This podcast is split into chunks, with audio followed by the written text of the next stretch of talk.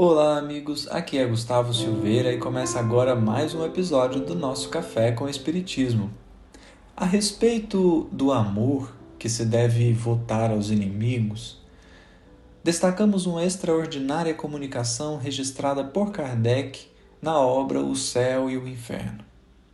Na segunda parte do livro, quando o codificador elenca mais de 60 mensagens dos mais diversos tipos de espíritos, temos no capítulo 2 a comunicação de um espírito chamado Samuel Felipe. O que ele descreve da situação que naquele momento experimentava pós-desencarne é um testemunho verdadeiramente consolador e ao mesmo tempo encorajador para todos quantos se dediquem na causa do Cristo. Para o nosso episódio, trouxemos um pequeno trecho da mensagem dada por Samuel e que nos faz refletir profundamente sobre a nobreza deste espírito, como também nos alimenta o ânimo para seguirmos firmes na tarefa. Veja o que ele disse. Se de fato a minha última existência teve algum mérito aos vossos olhos, outro tanto não diríeis das que a precederam. E não foi senão a força de trabalho sobre mim mesmo que me tornei o que ora sou. Para apagar os últimos traços das faltas anteriores, era-me preciso sofrer as últimas provas que voluntariamente aceitei. Foi na firmeza das minhas resoluções que escudei a resignação, a fim de sofrer sem me queixar. Hoje, abençoo essas provações, pois a elas devo o ter rompido com o passado. Simples recordação agora que me permite contemplar com legítima alegria o caminho percorrido.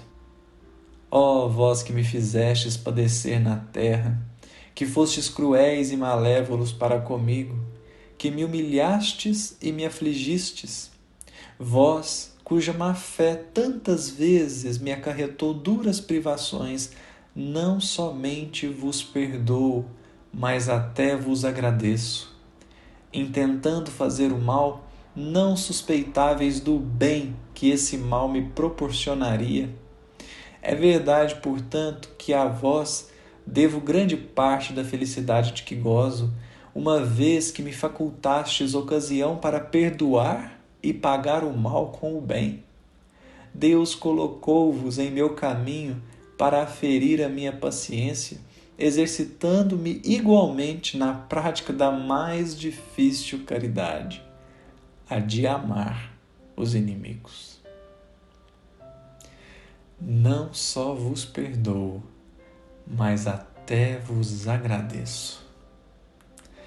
A lucidez de Samuel nos permite pensar ou adicionar mais uma perspectiva sobre o amor aos inimigos.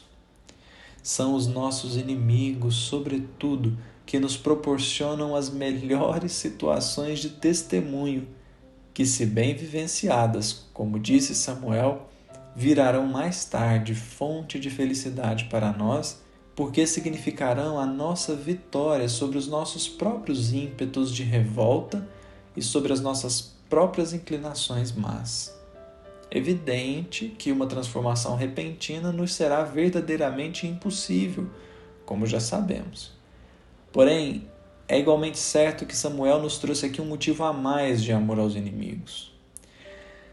Trata-se, portanto, de alimentar amor e tolerância, fé em Deus em indulgência, porque em verdade, se perante alguém que nos faz um mal, nós temos a oportunidade da ascensão, aquele que fez o mal iniciou ou intensificou o seu processo de adoecimento, estando um tanto que mais distante do verdadeiro reequilíbrio.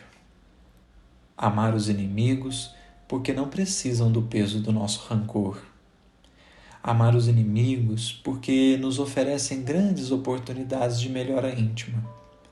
Amar os inimigos porque o nosso ódio envenena primeiramente a nós mesmos e não raro, não afeta em nada o outro.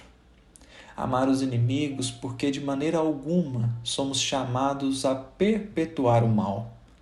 Amar os inimigos, porque isso é também ter fé em Deus, o Pai soberanamente justo e bom, que a todos ama e a todos conduz para o verdadeiro bem.